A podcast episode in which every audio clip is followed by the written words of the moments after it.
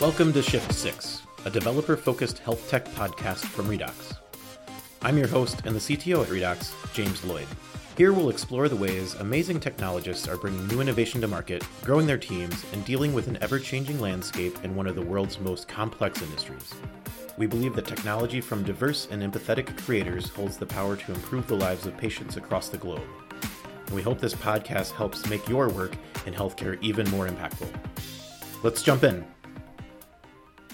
I first met Ryan Scharer a few years back when he was the VP of Engineering for PatientPing, one of digital health's up and coming success stories and friend of Redox. Ryan has a long history as an engineer in health tech, working at the Institute for Health Metrics and Humedica through their acquisition by Optum, creating Optum Analytics. Ryan's now launching a new startup in the telehealth space called Folx that I'm super excited about. It's a pleasure to welcome Ryan as our first guest on the new Redox Developer Podcast Shift 6. Ryan, thank you for joining us. Thanks for inviting me, James. Super happy to be here.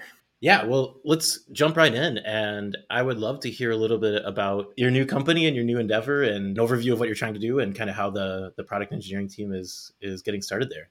Yeah, absolutely. Uh, so, Folx is a brand new company. It's a seed round startup aimed at being a health and wellness platform, direct to consumer healthcare, specifically aimed at the LGBTQ plus community. So you can think of it as like uh, for Hims or for hers, uh, Roman or Keeps or any of those other sort of direct to consumer companies, but with a focus on a very specific community. And there's a bunch of logic behind why it makes sense uh, for Folx to exist sort of standalone instead of being an outgrowth of like a Hims or something similar most of them rooted in things like authenticity and credibility. But as to why the community sort of needs its own platform, there are a number of issues sort of affecting the community as regards to healthcare. Like, as you can imagine, healthcare is one of the more sort of personal and private things that one can go through, especially for, you know, depending on where you're going in. And to have a practitioner you're working with that really understands your uh, concerns and has background in what your sort of uh, path might be and your thoughts might be is super important. That said, we're trying to make this as sort of empowering as possible. So, you know, if you look at the current crop of direct to consumer companies, it's all about choosing your own path. Um, and really, where medicine creeps in is at the edges and where necessary. So, to offer expert advice um, or to check whatever boxes are required by a regulatory environment to make sure that you know you're you're safely achieving your goals but really it's about empowering the consumer to pursue you know what it, what it is that they're after. So you know in some cases in you know in the case of Hims or hers like you know often that turns out to be something like uh, hair care or uh, you know skincare or something or ed or something similar. And some of those are common to the queer community as well but you know for example we're looking to pursue things like hormone therapy for the trans community, which is something that is very specific and requires its own protocols and its own expertise. Yeah, that's super interesting and, and amazing mission. I'm I'm so glad that y'all are working on it and we get a chance to chat today about it. Are there beyond sort of just providing the yeah. normal scope of care and you know everything that goes into providing a, a healthcare technology product, is there anything unique from the demographic that you're trying to serve that really bubbles up in engineering life that may not be something we would expect or, or may maybe an interesting kind of challenge you've had to deal with at all? Well i mean the really the where that impinges on the technology is really specific edge cases. So again if you're dealing with a lot of folks in the trans community for example there are a lot of correct sensitivities around using an affirmed name for example an affirming name as opposed to a legal name that they no longer recognize, but which might be required to write medications, for example. So you have to be very sensitive when you're selecting all your platform technologies that you pick a suite that can work together and can respect that choice and only surface the chosen name where appropriate to the patient. Yeah, that's really interesting. And are you finding that that's a, a challenge to find technologies that are able to, to meet your needs? It definitely can be. Like we're we're in an interesting space where I think there's general awareness amongst vendors that this can be a concern, though I still run into some that are sort of caught flat-footed by it. But often it turns into like a workaround, right? Where it's like, oh, well, you can kind of do that, except you have to jump through these hoops and you have to be careful not to do this. And there are some that have actually gone above and beyond and really integrated into the core of the system. So that's one thing that I was completely ignorant about when starting with Folx a couple of months ago, as far as what the technology landscape and support looked like. And it's been sort of gratified that some of the groundwork has been laid and it's not something that we have to start over from scratch with. Yeah, that's really great. That's really great. Maybe changing gears a, a little bit. Yeah. I would I would love to hear a little bit from your perspective on what it's been like to go from uh, you know, mm-hmm. PatientPing, which is a fairly established now. I guess may, may still be a, considered a startup to some, but you know, a, a fairly established company to to now a, sort of a brand new new venture where you know completely clean slate, right. blue sky, whatever you want to call it. what what is sort of the what's your day to day you know changes been like uh, you know from, from one role to the next? Right. And this is obviously a very particular time for myself and the country in a lot of ways because it's not just dealing with, you know, changing from a mid stage company to a seed stage company, but it's also, you know, for me, as for many people, this is my first remote, purely remote position.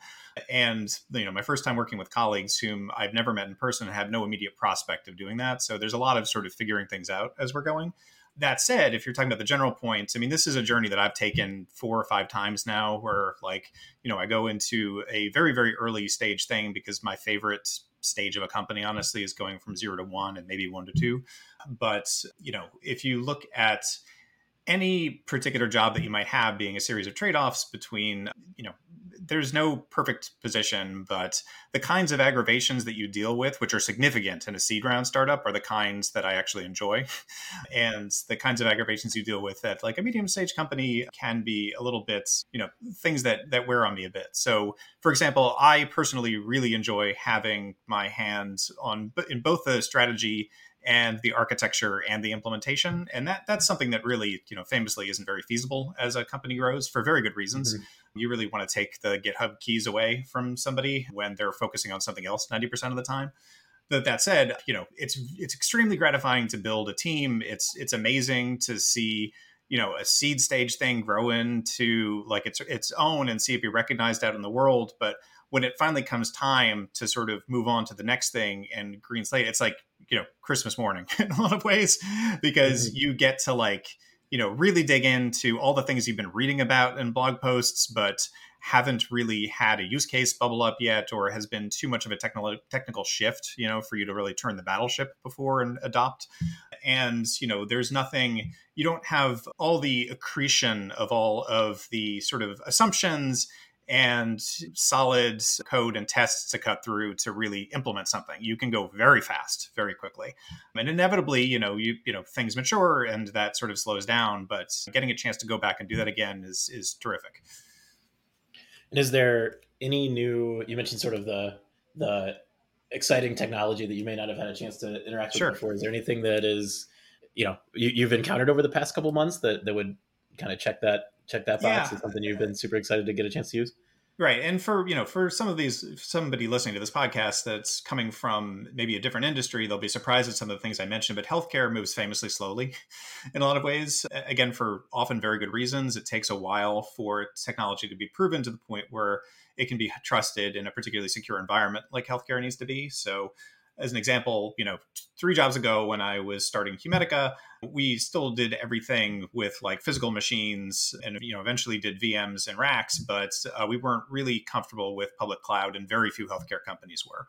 And then when I was at PatientPing, I was all excited because I got to actually use a public cloud. So I really got deep into AWS while I was there which was great. But uh, we were all EC2 based, and it took us forever to get to like IAC and stuff like that, which are all that's right, infrastructure as code, best practices. And now, you know, it's it's a wonderful machine they've got over there. But I wanted to do something much more lightweight, especially just getting into e-commerce. There's a very different set of concerns that we can get into, but because I wanted to keep the team very small and focused, I really wanted to do as close to a purely serverless implementation as I could at Folx. And so far, we've been sticking to that. So when you're talking about things like infrastructure as code, instead of using like Terraform or SAM or something, I've, I've started using what's called CDK or the Cloud Development Kit um, from AWS. And I won't unpack that in a lot of detail here unless people really want to chase that into the weeds, but it's a way of like programmatically um, doing infrastructure as code work in a very efficient and reusable and productive way. Like I was able to stamp out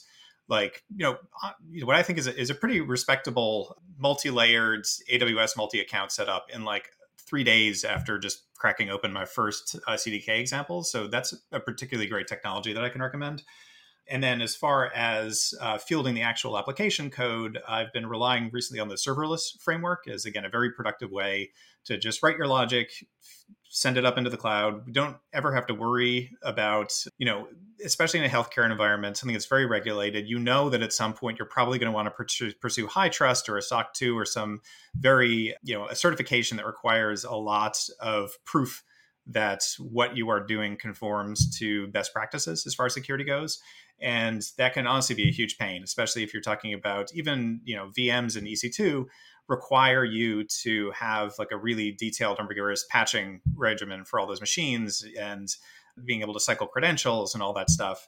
And being able to push all of that into amazon's concerns if i'm using lambda or step functions or other serverless technologies um, using all of their security auto rotate platforms as service stuff has been you know, I, I, think that when we do decide to take the HITRUST journey at some points, like this will be a, a, much lighter process in this case than it is if you were taking on a lot of those responsibilities yourself. Yeah, that's awesome. That's awesome. That's as as someone who is currently going going through a HITRUST uh, certification, yes. I can I, I, feel a lot of those things that you're trying to avoid. So yeah, it's, it's um, not the most pleasant cool. thing. Um, and I can um, say also that there are still technologies that I, you know, keep thinking that I'm going to get into and that there's finally going to be a problem that I can apply it to and then backing slowly away. So as an example, I've once again read three books on DynamoDB because if you read any of the AWS examples, they still push you heavily into using that as your persistence mechanism. But as I have many, many times before, I get all ready to do it and then realize that I don't have a compelling use case for it. In fact, I can see why I'm going to run into issues. And so I just, you know, back down and start using a relational technology again. So I'm using uh, Amazon Aurora, the uh, Postgres flavor, and we're going to be accessing it using GraphQL. So at least that's new and cool, but still no no NoSQL for me, really. Cool, cool. And and how are you thinking about the balance of scale with getting something out to market quickly? I know this is yeah. I feel like every every new company, even outside of healthcare, you know, deals with. But just from from somebody who's making these decisions day to day right now. Yeah, how, how do you think about it? Eh, ruthless and relentless priorities, really. So you just need to know what hill you're going to die on, and you have a budget for that. So you know you've you've got you, you know, after you've been through a few of these, you sort of have a pretty good set of heuristics as to what's going to be expensive um, and what's going to be cheap, like both from like a level of effort perspective as well as a risk perspective. So, you know, you want most of your portfolio to be full of stuff that is commodity that you know you can either purchase from a third party or knock out really quickly. You know that you're going to have at least a couple of things that are going to have an awful lot of unknown unknowns built into them, especially if you're moving in a product space that you have no experience with. And you want to sort of over budget for those things. So, you know, for at least, you know, an e commerce play, you, you know you you probably want to spend an awful lot of time on really communicating effectively through your product. You know who is this for? Conveying through the aesthetics of it and the interaction patterns with it like you know why it's exciting to work with it how can this change your life relative to other things? And then in the back like really you're it's an integration story. You, you know you're you're purchasing a bunch of functionality and you're stitching it together with um, automation you you because it's healthcare you're going to put a high premium on audit logs and traceability that you may not have to in some other domains. Um, so you got to budget that in as well and there are some things that you're just going to are going to be suboptimal from your perspective but you're just going to have to swallow so I want deeply to make life as easy as possible for our clinicians. I think that you know some of it may have to be a lot of documentation and workarounds at first, just because if we are going to be stitching together a number of solutions, it's not going to be a perfect streamlined beast out of the gate, and so we're just going to have to sort of document um, where those cracks are and commit to fixing it later. So the trick is to just not get sucked down into very many shiny rabbit holes because as engineers you know we want to be as helpful as possible and it's very easy to weight your colleagues inconvenience very very highly because you want to to make them happy and i still want to make them happy but um, you just have to be cognizant with the time budget you're working with the risk budget you're working with and just every day focus on where you can impact your most important values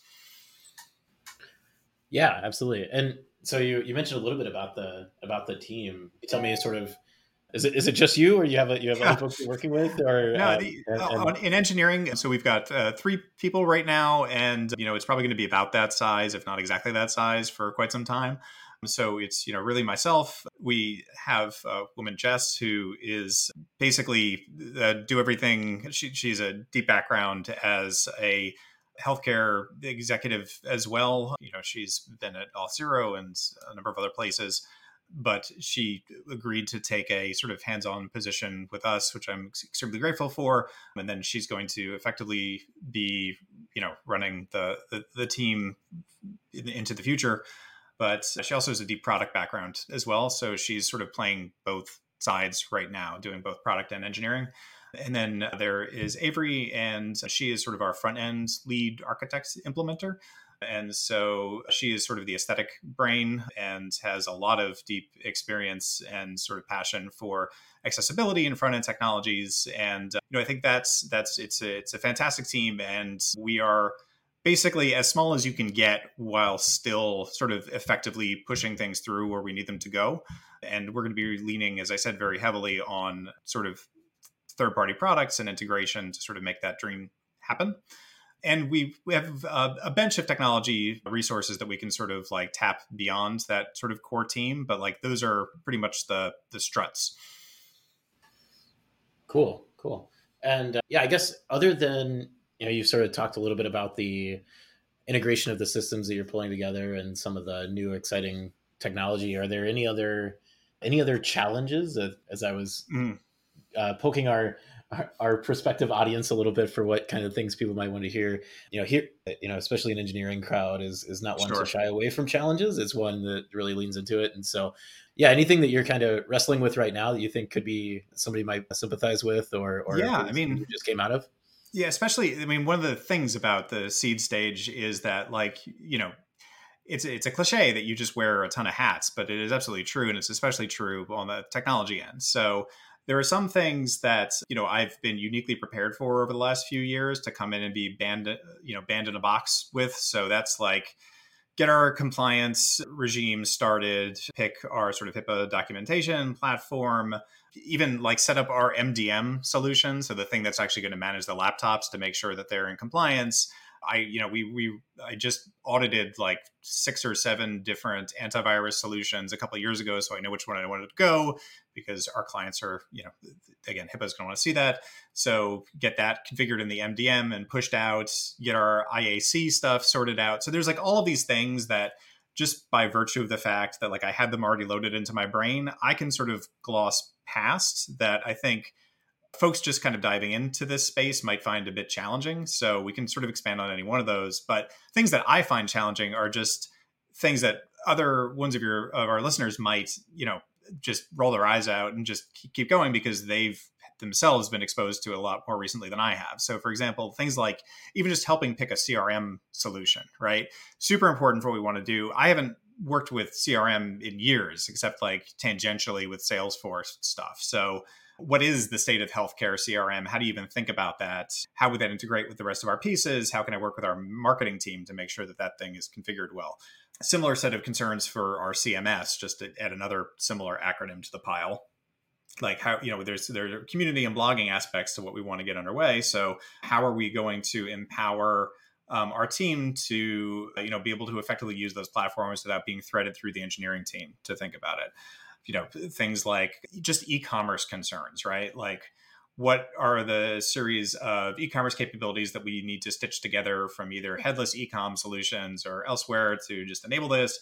Do we want to work directly with stripe? Do we want to delegate that elsewhere? You know there's there's just a million concerns that the difficulty of them are just gated by like just how familiar is this team with these pieces and what do we have to just resign ourselves to reading a lot of documentation, talking to vendors, and talking to our network to really load up into our heads.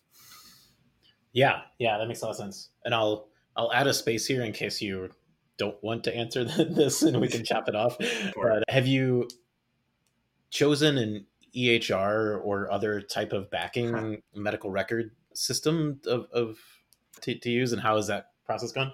Yeah, so I'll speak vaguely about that just because like we are in the midst of talking to uh, a couple of vendors. I can very happily talk about the EHR space and and you know because one of the more interesting things about getting a customer facing solution up and running as opposed to you know more B2B where i've been for years is just like eh, there are probably let's say 10 or 11 different capabilities we need from like the unicorn platform and of course the unicorn platform doesn't mm-hmm. exist. So there's some kind of venn diagram that we're going to stitch together from ehr from av to secure messaging to you know maintenance workflows. Like hey you're on hrt therapy with us. That means that in a couple of months we're going to have to remind you to send this lab back in and if you need to re-up your medication you got to do it here. Like there's a ton of stuff that we need working that makes no sense to build but that nobody offers all of so EHRs, you know, they can offer pieces of that. Like, so for example, for the secure communication, they typically have their own portal often that portal is slightly skinnable, but not very. And as an e-commerce solution, or at least an e-commerce wannabe solution that like really wants to demedicalize the experience of interacting with a healthcare provider, that's not great. So again, this is one of those like compromise things where you know you may start out with the EHR's solution, but then you sort of want to pull that back into something that you offer yourself, or like you you skin a third party product and then you you do API integrations to get that working there are some solutions out there that grew out of the telehealth space and have subsumed pieces of EHR into them. So they either can operate standalone or they can integrate with an existing EHR. And it's very hard to understand as like a vendor just getting off the ground like we are, you know, which of those makes sense? Like, is is that integration really just a thing that's being offered so that they can sell into people with a pre-existing EHR footprint, or is it nah? You don't really want to use this because it only does like a tenth of what an actual EHR would do. So these are the kinds of questions we're sort of scraping at and, and trying to, to tease apart. You know, it's possible that the technology that we launch with, you know, today may not get us exactly where we want to be in a couple years, and that's okay. Well, we may have to plan a migration or two, but we're trying to be as forward thinking as possible and picking something that we can gradually hide from our members, even as we sort of continue to build automation around to make our practitioners' lives easier.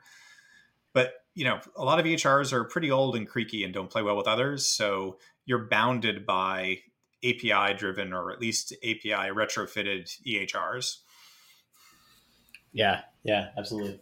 And on the one other thing I, I was I'm really curious about from the telehealth space is operating sort of this you've called it a bit of like an e-commerce type platform. Are there are there specific regulatory components that are kind of getting in your way or causing you know in, impact to the user experience? I'm thinking is there anything hmm. like mm. interoperating between different states or anything, any of those sorts of things that are challenging right now? Yeah, I guess I guess I just assume that's the cost of doing business to some extent, especially coming from PatientPing, where you know you can have various overlapping yet distinct privacy laws from state to state, and to an extent, we're we're we're constrained by some of those. Usually, it just it, it has to do with sort of licensure it has to do with which states allow what kinds of interventions to be conducted over telehealth versus in person. All of that is overlaid by sort of temporary measures that have been taken because of COVID. So there are certain kind of waivers for telehealth that have been issued, but there's threats in some cases that may be temporary. There's rumors that some of them may be made permanent. So, you know, as with so many sort of medical startups, we are targeting the states that make the most sense given our sort of go to market strategy and you know which clinicians we want to work with at the beginning and then are planning to be a fully national solution but sort of have to plan our sort of stepwise function there carefully especially given you know one of our first things that we're going to be prescribing most likely is going to be testosterone which is a controlled substance you know? So we, we that that is a particular regulatory thing that we just have to be sensitive with as it interacts with different states regulatory structure.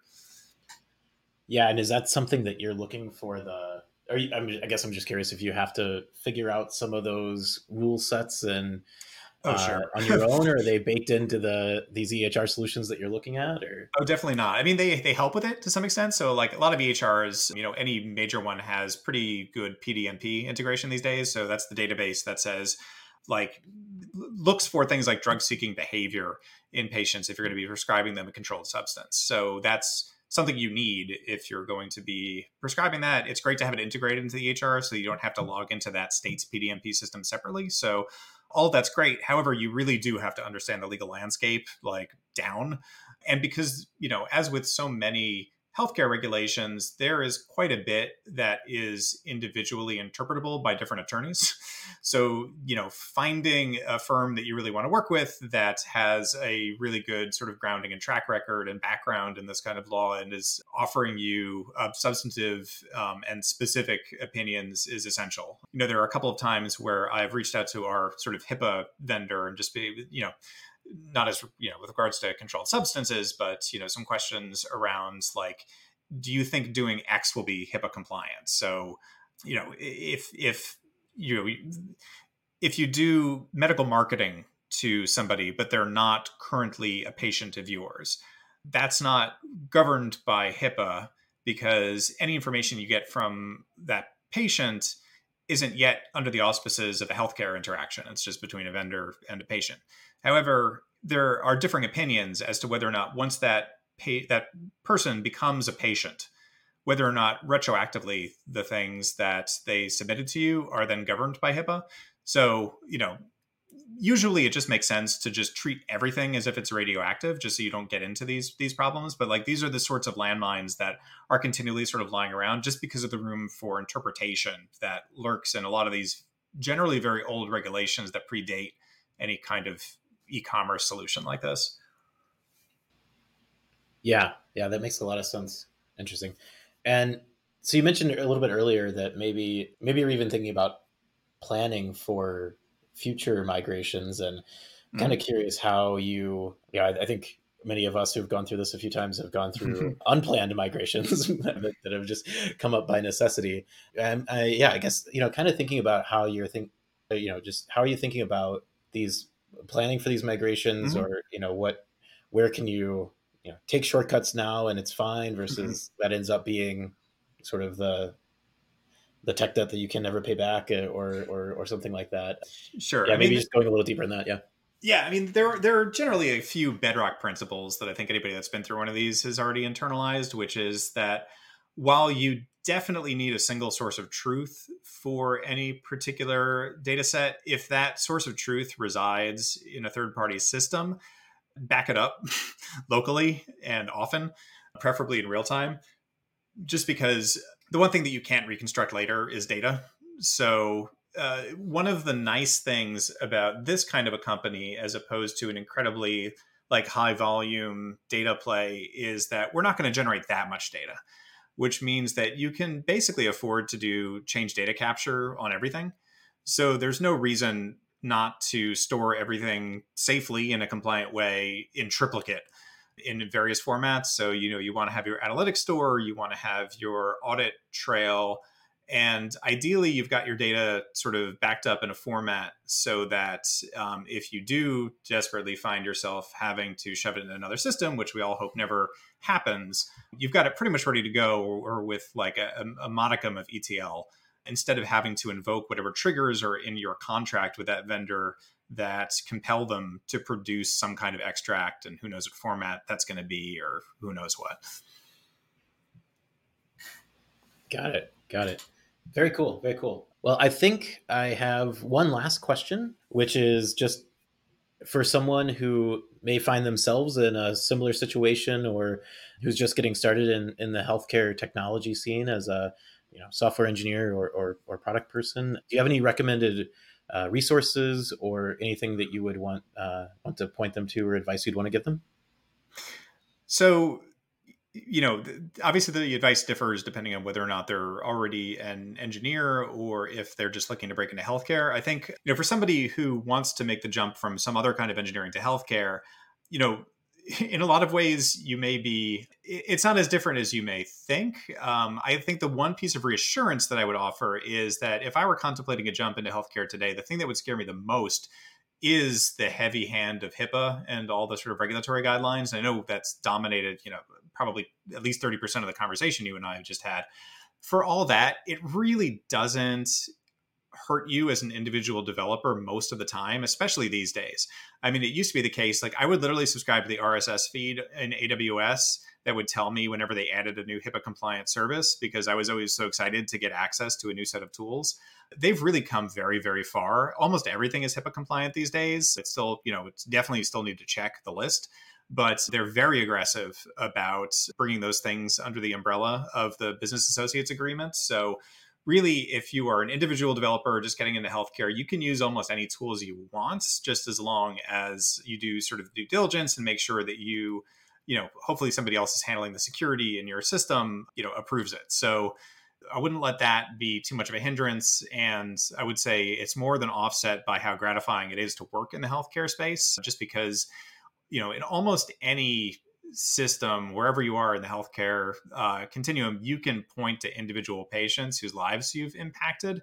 And if you don't get that feedback, definitely sort of ask your uh, growth or customer service team to sort of share those because it's such an incredibly motivating thing as opposed to other technology sectors you can work with where there's a lot of personal gratification in solving problems and seeing your code run at scale which which which is great. I mean that's that's that's a fun thing but it really doesn't have the same kind of reward structure as just being able to have a positive impact on people's lives. So definitely give it a shot if you're on the fence. You know as to how to break into engineering in general you know i, I think these days this this is sort of a commonplace on these kinds of interviews, but you've got it you've got it made at this point just because like there are so many amazing and readily googleable tutorials that will walk you through every step of almost any process that you want to wrap your head around and i can't even from somebody who got into the technology like in the late 90s who was fleeing from an english literature degree because somebody told me that i wouldn't be able to make a living doing it like that was staying up till 2 a.m. reading O'Reilly books cover to cover. And that's just not how things work anymore. Like there are incredible, like things that companies lead with these days are how to tutorials and videos and you know just things that are are essentially cookbook ways to structure your brain around these new concepts. And you know it's a it's a fun time to just even if you're not even going to use technologies take a weekend out and wrap your head around something new. I mean i still make time for that every couple of months just to um, keep things different. Very cool. And if if anybody from our audience wanted to find you how what is the best place to reach out to either you or the the fine people at Folx yeah, I mean, for for better and for worse, the easiest thing is probably just to find me on LinkedIn. So uh, R Scharer, R S C H A R E R, and I'm reasonably active. I respond to things pretty quickly, and it is incredibly flattering to get queries for advice or anything else people want to reach out for. Awesome. Well, thank you so much for joining us and uh, for all the work that you're doing over at Folx. I'm excited to see what comes out of it. So we will talk to you soon, Ryan. Thank you. Thank you, James, for the opportunity. Well, there you have it. The first episode of the Redox Shift 6 Developer Podcast in the books. If you want to learn more about Folx, check out their website, folxhealth.com. If you like the podcast or if you have feedback for us, shoot us an email hello at redoxengine.com. It'll find its way to me and James, where we will take that feedback and incorporate it into future episodes. And of course, if you liked it, definitely subscribe to the Shift 6 podcast. Wherever you get your podcast, just search Shift 6. You should be able to find it. Yeah, we'll see you next time. Thanks for listening.